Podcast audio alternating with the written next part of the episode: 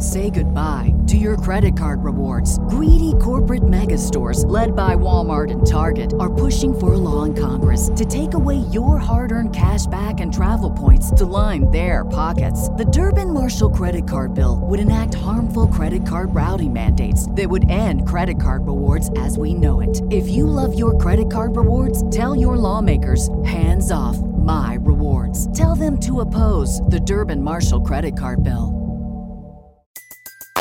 Everybody in your crew identifies as either Big Mac Burger, McNuggets, or McCrispy Sandwich. But you're the Filet-O-Fish Sandwich all day. That crispy fish, that savory tartar sauce, that melty cheese, that pillowy bun. Yeah, you get it. Every time. And if you love the Filet-O-Fish, right now you can catch two of the classics you love for just $6. Limited time only. Price and participation may vary. Cannot be combined with any other offer. Single item at regular price. Ba-da-ba-ba-ba. Hello, welcome to The Promised Land, a show about Manchester United and part of the 90 Min Podcast Network. I'm Scott Saunders, joined by Rob Blanchett in a Marcus Rashford t-shirt. Rob, how are you today? That's some excellent merch. Thank you very much. Wearing the Stan Charles today, rocking this after Marcus's performances in recent weeks. I'm fine. We're recording really early today, so we're all a little bit bleary-eyed. So people are watching us and thinking we're a bit sleepy. It is early in the morning. But of course, getting up early to talk about Manchester United is never a chore. Yes, indeed. We have a win to talk about again. Man United have managed to bounce back from losing 6-3. It was 6-3, wasn't it? 6-3 to Manchester City a couple of weeks ago. And with a win at Everton on Sunday night, we know that we record on Tuesdays and Fridays to let everything lay a little bit, take a breath, not be too reactionary and just see how we feel. I'm feeling quite positive, actually. We'll talk about that today and the positivity that's come out of that performance. A number of talking points: Casemiro, Luke Shaw, David De Gea, Cristiano Ronaldo, CR700, Anthony Martial's latest injury. And we'll talk about what that means for Man United and Eric Ten Hag as well for the next few weeks and possibly seasons ahead. Because I mean, you can't stick with that. If he's getting injured all the time, it's a real shame. It is a real shame. Anyway, I'll just do the plugs before we get started. Apple, Google, Spotify, etc. You can find us on all of those audio platforms. So subscribe and download our show. You can watch us on YouTube as well, twice a week on Tuesdays and Fridays. So head over to the channel, hit the like button, join the community, subscribe, leave a comment, and get in touch on Twitter @_Scott Saunders, @_Rob_B, and @PromiseLandMU for the show. Rob, I had a mind fart there. I forgot what I was saying. As you say, it is early in the morning, but we do have a win against Everton to talk about. And for me, I think for you as well, this might have been the most Eric Ten Hag performance that we've seen from Man United yet, I think. What do you think? Yes, I kind of agree with that. I think what was good was that even though they went a goal down again, and again, they kind of made a mistake for a goal, which is a bit boring, isn't it? It keeps happening like that. We let teams in the door rather than making them play their way in. It was really good just to see them stick together, dig in, play some really good football for most of the game. And even in the last 10 minutes when it was going south and Everton were doing what we expected, which was long balls into the box, trying to exploit those two centre-backs who are not particularly good in the air together as a collective, and David De Gea. But thankfully, United rode the storm out. And that's the whole thing here, is that when you come out of these games, I don't think any of them are going to be perfect. Don't think we're going to get perfect performances. We are not Man City. But I think in this kind of development side of this project, this is what we want to see. Victories with maybe things that you can carry on fixing and can, week to week to week to week. I think Eric Ten Hag will feel really good about the performance and the victory because he's got stuff to work with there while still getting the 3 points. Yeah, I think I don't know the exact stat. I am trying to recall this off the top of my head, but I think there was they'd only won come back from behind to win two games in recent history that they'd fallen behind in. Yeah. Whereas they'd drawn something like 2 and lost something like 14, I think it was, over the last season or couple of seasons. Yeah. That character is gone or had gone. And it was nice to... Obviously, you don't want to see United fall behind as a United fan, but it is nice to see that they didn't let it affect them this time. Mm. And they shrugged it off, did their own business, got on with their own game, and managed to turn it around. So that'll probably build some confidence for the players. The fact that they held on as well. Ahead of a difficult run of games. I don't know if you've seen the run of games that United have got coming up. I think it's Newcastle and Spurs at home and then Chelsea away in the next few weeks. Very decent, stern tests for United. Teams who play in different ways. Teams who are in half-decent form as well. So it's going to be interesting to see how United cope. And they need a bit of confidence. And I think winning at Everton, although they're not, you know, the strongest team in the league, it's still a significant thing for United, because obviously they lost this game last season. It's generally a difficult place to go, and they should take some confidence from that. Yeah, totally. I thought the matchup was good for United going to Goodison Park. You know, I think this Everton team is probably the best Everton team of the last couple of years, you know, just in terms of their own harmony, their own work, their own defensive qualities. Over this season, they've been, I think, the best defensive team in the league. Is that right? I think they're right up there in the top five in terms of like goals conceded. So United had to go there and actually do their work. They weren't going to get anything for free. And the game kind of worked in phases, didn't it? Because I think for the first half an hour, or the Martial minutes, as I've called them, the 35 minutes before he disappeared, that was the best of Team United press for quite a long time, for weeks and weeks, playing high up the pitch, aggressive in the final third without the ball. And of course, that did change when Cristiano came on, because you can't play Cristiano in that formation, those tactics. So you had to kind of switch things around, go back more to, it was kind of like a 4-1-4-1 at times. You know, it seems to be something that teams are now favouring, with like centre-backs and a defensive midfielder and pushing everyone high up the pitch. It's become a kind of, don't want to say a fashion, but this is what's happening in football now. You're seeing this kind of overloading the forward positions.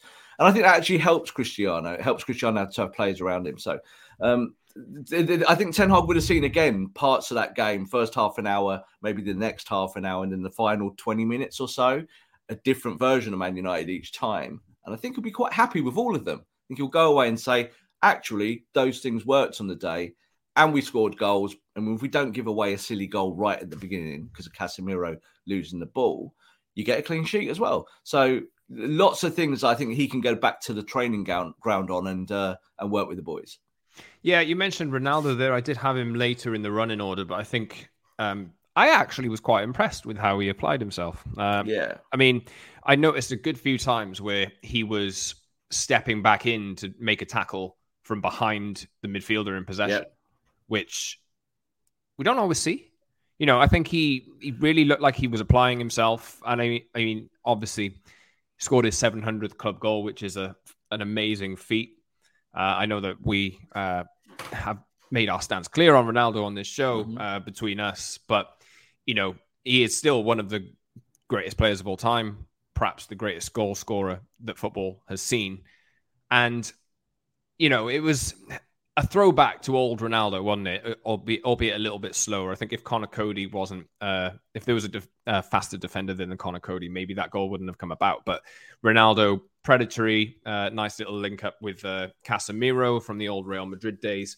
And it is an amazing achievement, isn't it?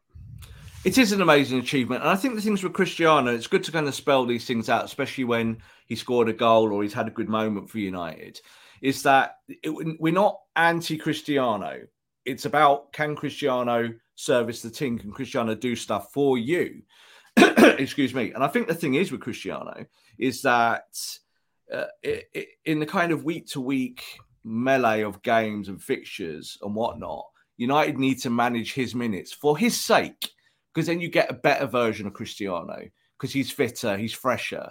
And I think this is what we've seen at the start of the season. He's not played a lot of minutes. Played Europa League, now he's played in this game. No doubt if Martial is injured moving forward, I think Cristiano will get more minutes. But I think if you use Cristiano once or twice a week and we use him week to week, you're going to lose him, aren't you?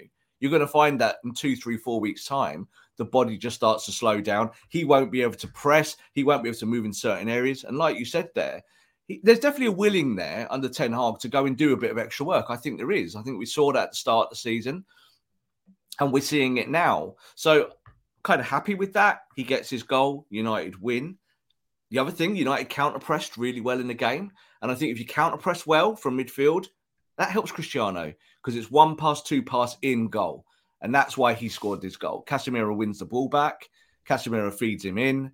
1-2, run in a straight line. And I was just thinking, shoot. That's all I want you to do, Cristiano. Don't be clever. Don't go around the goalkeeper. Just shoot. Make it difficult for Pickford. That's exactly what he did. I don't. There has been that people saying, "Oh, you know, would he have got caught?" I don't think he would have. He's still fast enough, and he still could have got a shot off. But he did all the right stuff, and I think that now moving forward for Ten Hag, he's got to find a way to keep Cristiano fresh because if he's your primary striker, your number one, because there's other injuries, I don't think that's going to work. I think that's going to hurt Cristiano, who will end up being fatigued a lot quicker than what we remember maybe in the last 5 or 10 years.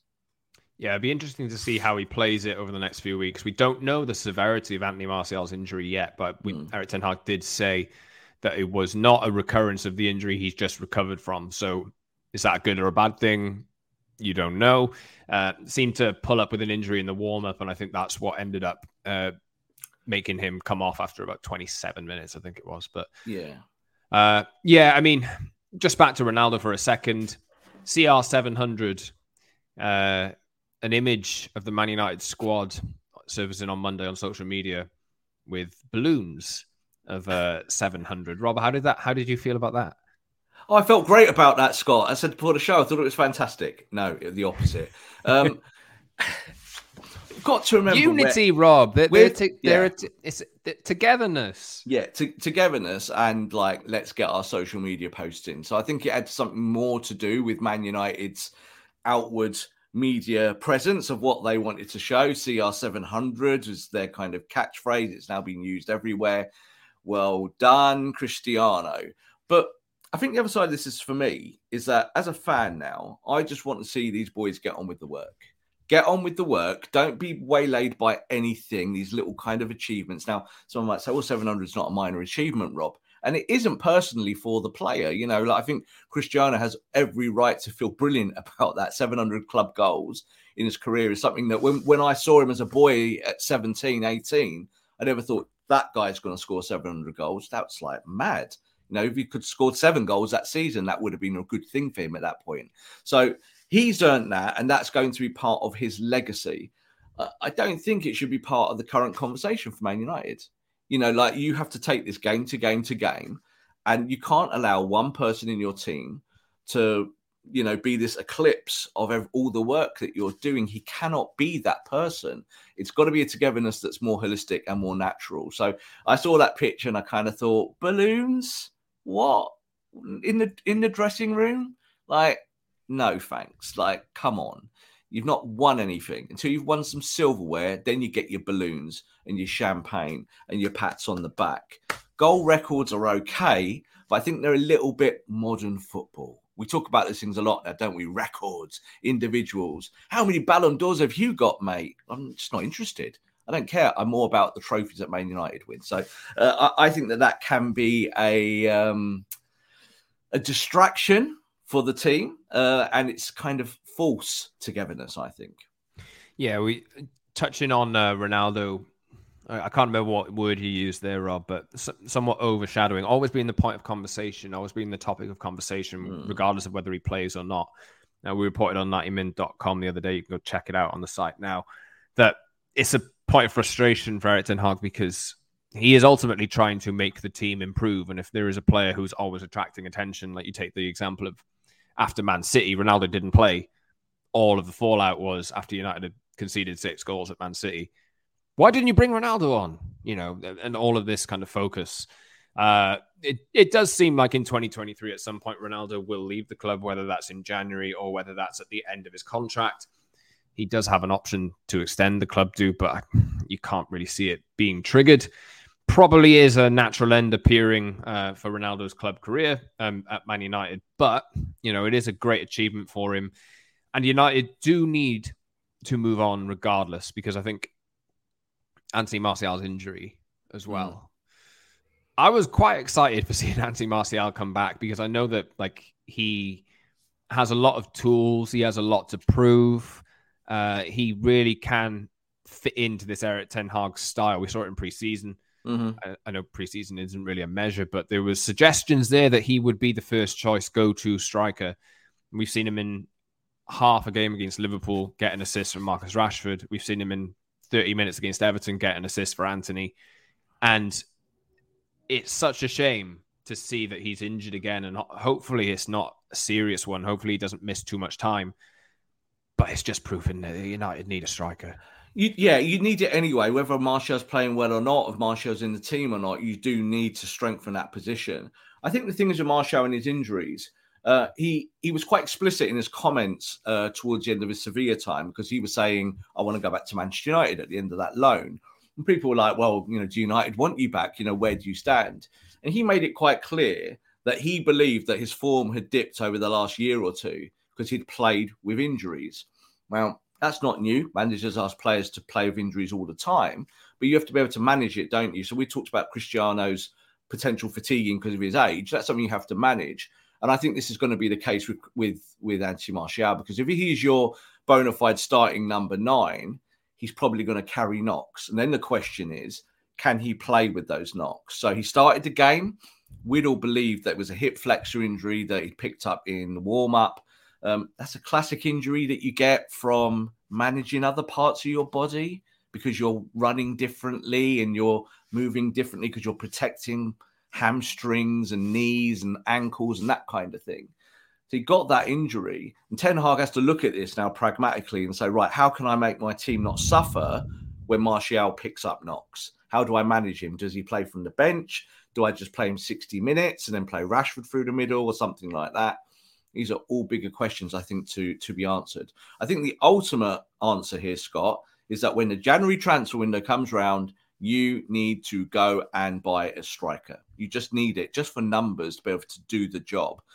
And then hopefully along the line, Martial's health improves. He's, he gets stronger and fitter. He can start playing 90 minutes more. You've got to think, last 2 or 3 years, he's not really done this role a lot, has he? Like being a starter and putting all those minutes into his body. I think he's suffering because of that.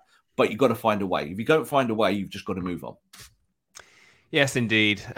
Shame. Hopefully, Martial the injury is not too serious and he'll be back pretty soon, because we all, as United fans, want to see that link up and we want to see him get his chance in that position, injury-free. Let's talk positives anyway, because when I say positives, Casemiro didn't start off too well, giving the ball away in the first 5 minutes, which led to an Everton goal. Yeah. But he did turn around and get player of the match. And I was really impressed with how he played. I think that I'll say this about the performance.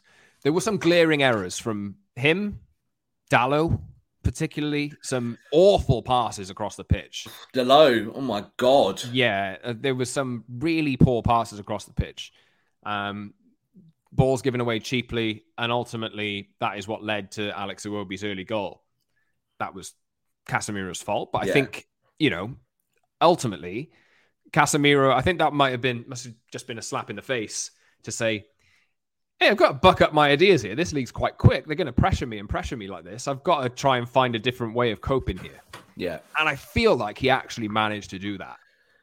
Yeah. Well, this ain't La Liga, mate. You're not going to get time on the ball in midfield. It's just as simple as that. I think that was a kind of welcome to the Premier League moment for Casemiro, because it wasn't the worst mistake in the world, was it? It was kind of near the halfway line.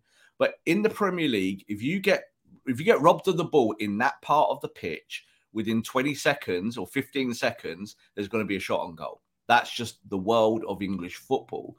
And players have to adjust to that. It's really important for midfielders to get their heads around that concept, because it doesn't happen in other leagues like that. Just transition is not as fast as that. But say goodbye to your credit card rewards. Greedy corporate mega stores, led by Walmart and Target, are pushing for a law in Congress to take away your hard-earned cash back and travel points to line their pockets. The Durbin-Marshall credit card bill would enact harmful credit card routing mandates that would end credit card rewards as we know it. If you love your credit card rewards, tell your lawmakers, hands off my rewards. Tell them to oppose the Durbin-Marshall credit card bill. Everybody in your crew identifies as either Big Mac Burger, McNuggets, or McCrispy Sandwich. But you're the Filet-O-Fish Sandwich all day. That crispy fish, that savory tartar sauce, that melty cheese, that pillowy bun. Yeah, you get it. Every time. And if you love the Filet-O-Fish, right now you can catch two of the classics you love for just $6. Limited time only. Price and participation may vary. Cannot be combined with any other offer. Single item at regular price. Ba-da-ba-ba-ba. He was man of the match, like you said, and I think deservedly so. And I think it was like an unravelling, slow unravelling in the game where you saw Casemiro just start to work it out a little bit. You know, it's like, if I plonk myself here, I can help them there. And do you know what? When they've got the ball there, I'm going to get myself in this role and try and help in this position. And what you saw is that this is a kind of modern number six, someone who's not just going to be a defensive midfielder, not your next Nemanja Matic, but someone who can play that ball out from the back accurately. And of course, he got his assist, didn't he, for Cristiano? Because the counter press is there. He robs the ball back himself and he gets them going within 2 seconds up the other end of the pitch. It felt like a Real Madrid goal watching it. I was like, yeah, I've definitely reported on that goal before where Casemiro's robbed the ball in a white shirt at the Bernabeu and played that straight ball through the channel and Ronaldo's taken 1-2 touches in and shot and goal. So you can replicate that, can't you, in the weeks ahead? And I think it's a good thing to see that they can replicate it right now. But overall, you know my feelings on this, and I've said it repeatedly. You're paying a lot of money for Casemiro. You've got to find a way now for him to be the regular de facto starter in the middle of the midfield. He has to be that person. You cannot pay someone $350 grand a week and sit them on your bench and say, do 20 minutes here and there. No, he has to start. So you've got to find ways now. And I think for Ten Hag, he's also talked about it explicitly and said, yeah, this guy's going to be one of my starters. You know, this is the Casemiro moment. You know, we're here now. Let's see more of it. And I think he's going to be the guy that helps United win. Like, I really do. Like, if you get it right with Casemiro, you're fixing so many of your issues in midfield. I do want to talk about Delo there, though, because there was a lot of talk about Delo before the game. This is the positive section. So this is the positive section. So let's balance it out. Casemiro, really good. Delo, awful. Like, in tennis, when I used to report on Wimbledon, we used to look at unforced error counts because that's basically it. If you have unforced errors, you lose.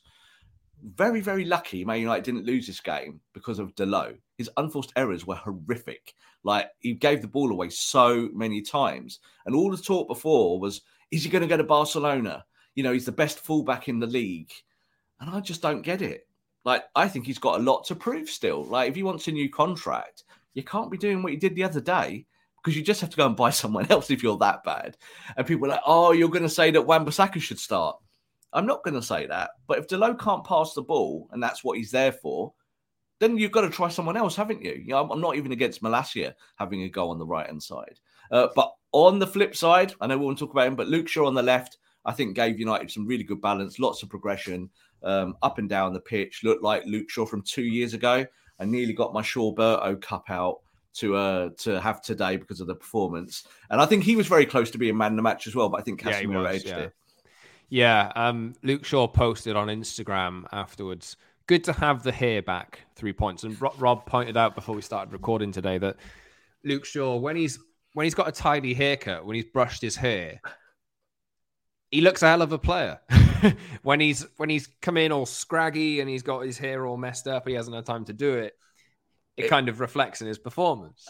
It's like some weird metaphor, isn't it? It's strange. It's like you do see a difference in his performance. I don't get it. You know, like when he has got his hair on and he looks like he's done his button up and he looks trim and he looks ready, you know you're going to get a different Luke Shaw. The other week when he came on as a sub, he looked like he'd got him from a real late night at the pub, you know, kind of like 12 o'clock shadow and a little bit like, oh, I'm an old man. No, Luke, come on, just brush your hair and everything will be all right. So he looked smart.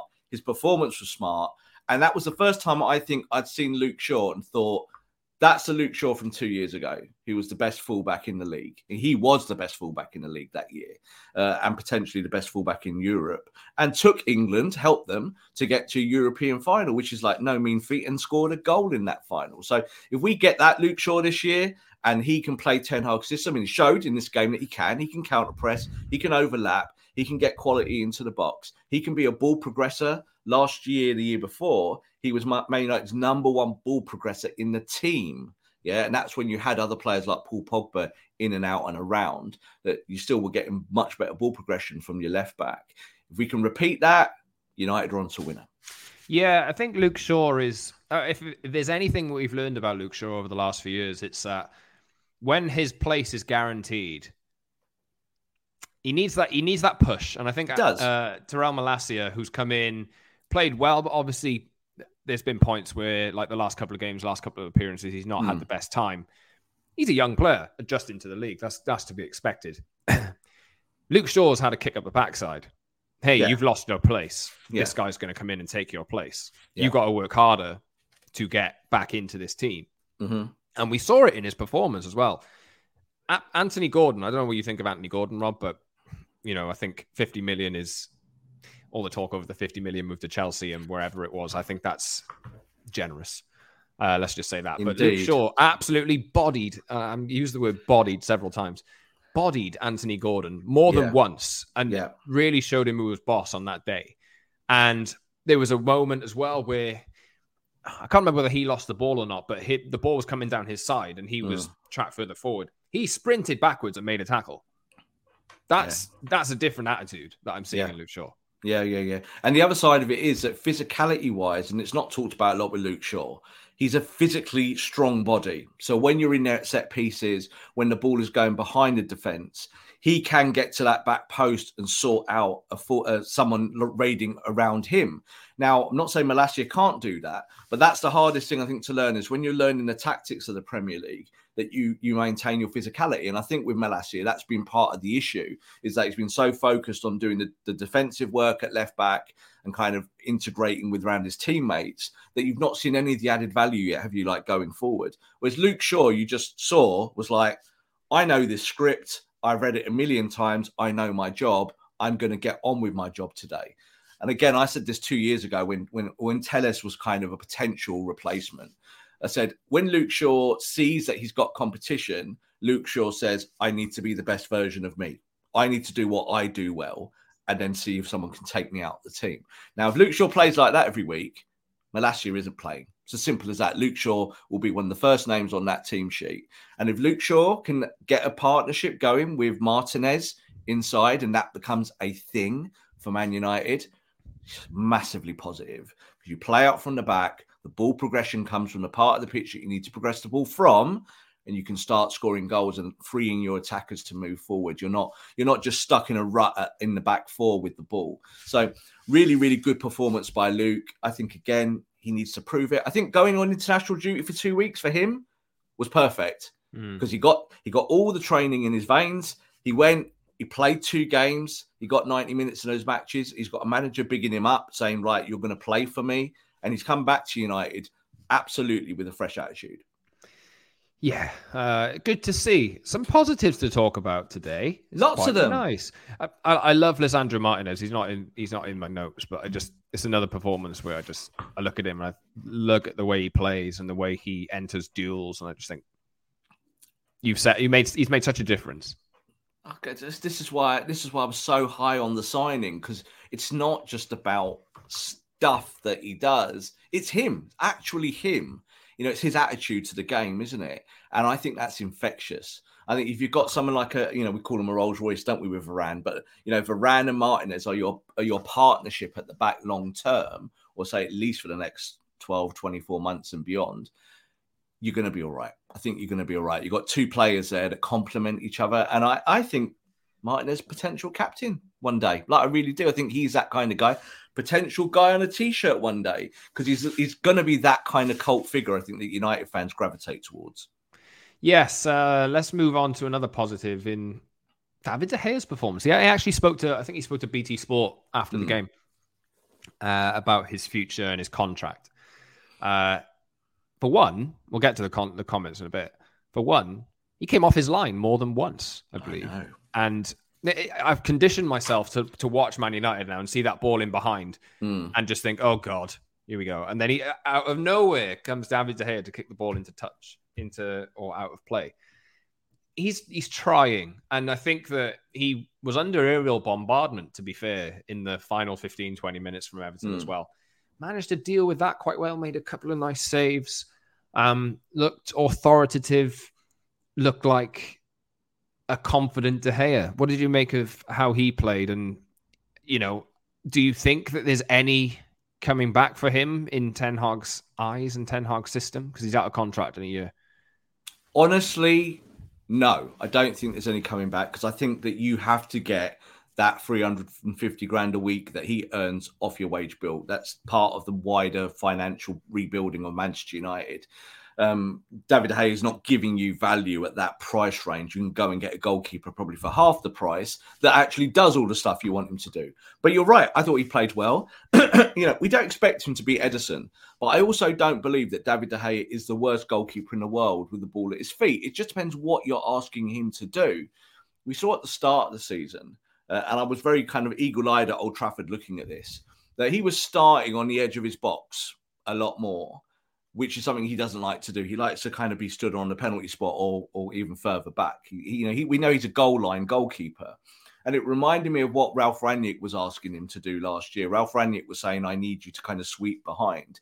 And he did it for about 4 weeks, and then just stopped doing it. And the whole team stopped doing it, to be fair. It wasn't just David De Gea. It was like United going, no, we're not doing this counter-press thing. We're not just not doing it. Now you've got a manager that says you are doing it. So what can David De Gea do? You can either do it and do it as well as you can, or you don't do it, and Martin Dubravka's the number one. So I think that's where we stand with it. I'm not even getting Europa League games. Martin Dubravka is not going to play games, like, at all. Like, he's here on a holiday in Manchester, probably in a mansion in Cheshire somewhere. You know, welcome to your extended stay here, getting paid a lot of money to just sit on the bench. But, of course, you've got him for emergencies. But De Gea is going to play. And it is a year where he has to earn it. You know, like if he wants a contract, there is a chance that he re-signs on a smaller wage. Like United could say that to him. United could say, do you know what? We do want to keep you. And if you are happy here, great. But we're not going to pay you 350 grand a week because that money needs to be redistributed through the squad. Mm-hmm. So we're going to give you 200 grand a week. Now, that sounds like a massive pay dip. But then it's on the player. If you want to stay, you take the pay drop. Look, Barcelona have been doing this for weeks, telling their players, Frankie de Jong, we love you, Frankie, but we don't want to pay you. I think United can actually do a little bit of this when people are out of contract. If you really want them, you pay them. But if you want to just keep them and just like, you know, fight for your place, but we don't want to pay you 350 grand a week, then there's a different conversation to be had. So I don't think De Gea has got the skill sets to do what Ten Hag wants in the long, long term. I still do believe that David De Gea is a good goalkeeper. Think people will want David De Gea, and if he goes onto the open market, he'll get snapped up, and he'll probably get that wage at another big club elsewhere. He said in response to the question about his contract, I don't know, I'm just focused on the games and helping the team as much as I can. Of course, I would like to be here for many more years, so let's see what happens in the future, but I'm really, really happy. Yeah, he's definitely playing the charm offensive, and he has been for a while, and the people around David De Gea, when they speak to the media and speak to us, have been putting this message out.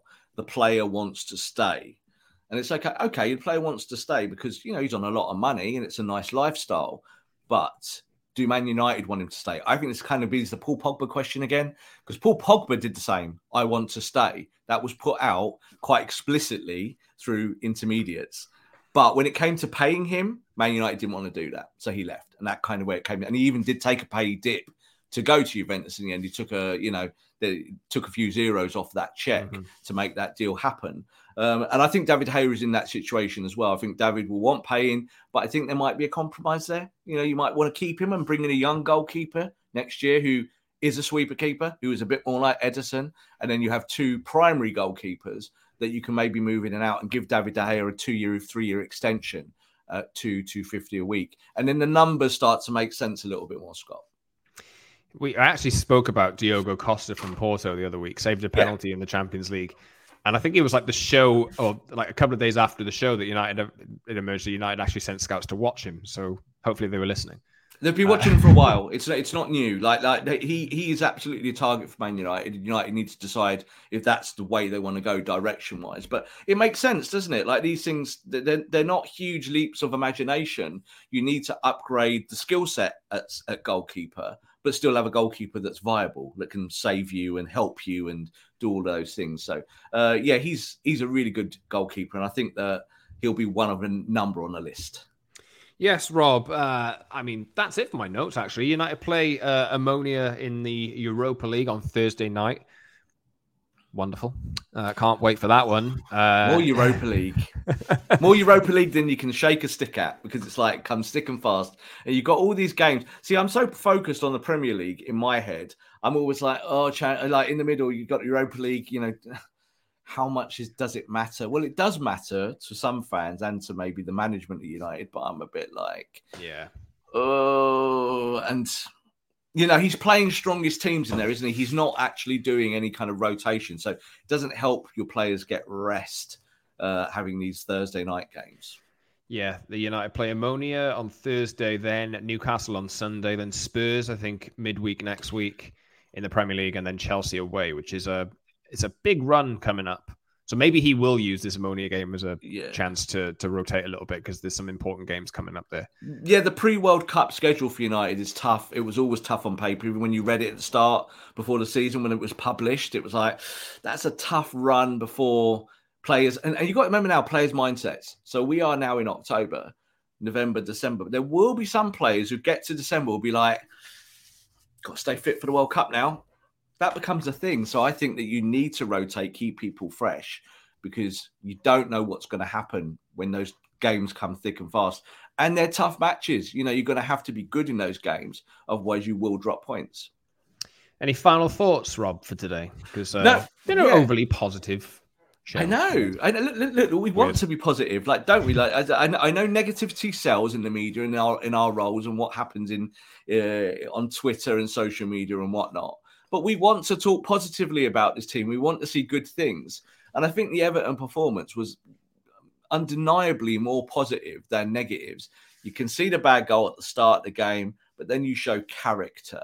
And as I said, I think, again, on Twitter, I said at the end, the last 10 minutes were actually the 10 minutes I was most pleased with, because they were under fire and they stuck together. And that's where your Martinez's rise to the surface. It's about leadership. It's about fight at that moment, isn't it? Because otherwise, you do concede a goal.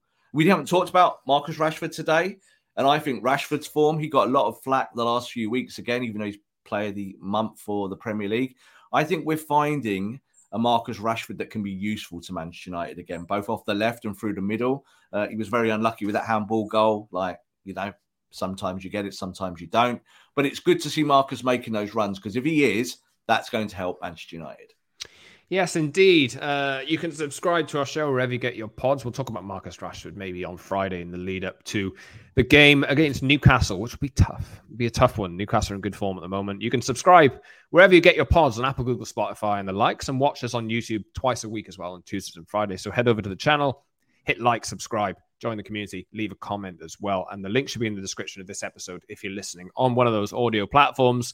Follow us on Twitter too, @_Scott Saunders, @_Rob_B, and @PromiseSandMU for the show. Rob, thank you very much again. We'll catch you very soon in the lead up to the Newcastle game and just after United play Omonia in the Europa League. Thanks very much for listening. See you soon.